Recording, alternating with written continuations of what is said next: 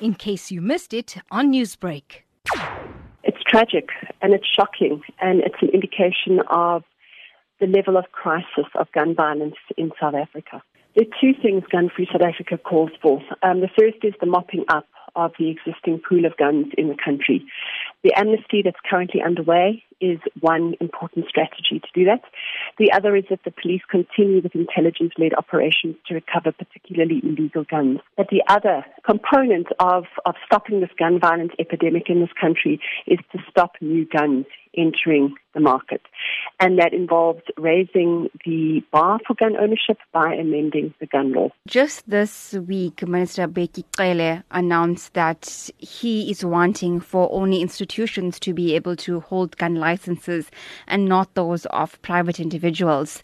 Your thoughts on this? Is this something that will be welcomed by Gun Free South Africa? Minister Cele's uh, announcement earlier this week to review South Africa's gun legislation and limit gun ownership is warmly welcomed by Gun Free South Africa. Civilians are the biggest source of illegal guns in this country. Last year alone, civilians reported the loss or theft of 9,000 guns. Those guns leaked into criminals' hands and were used to commit various crimes. So we need to stop civilians from arming themselves because by doing that, we then stop criminals from getting access to illegal guns. South Africa has had three successful gun amnesties in the past. Is the current amnesty likely to add to this success and reduce the amount of guns in society? Recovering over 120,000 guns. So they are effective at recovering guns that are unwanted, no longer needed, and guns that are not licensed. For example, inherited guns. Another important contribution that amnesties have is that they mop up these existing legally owned guns and in that way reduce the risk that they'll be lost or stolen or used, for example, in domestic violence or suicide.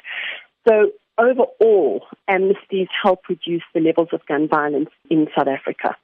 You know, as much as the minister is calling for the gun licenses to actually be only in the possession of institutions rather than individuals, if it is in fact passed, how will it actually be policed? I think first thing that we need to look at is the principles informing any amendment to the law. And we know from research in South Africa and internationally that guns are not effective for self-defense. Research in nationally and um, globally shows that you are four to five times more likely to be shot and shot at and possibly shot uh, if you produce a gun when you are being attacked by criminals who are armed. So guns are not effective for self-defense. So the removal of guns for self-defense as a reason for gun ownership makes sense in light of the data. We also know that the guns that cause the majority, the vast majority of gun violence in this country are handguns. We would urge that any amendment to the gun law be informed by data to ensure that it's evidence based. Newsbreak, Lotus FM, powered by SABC News.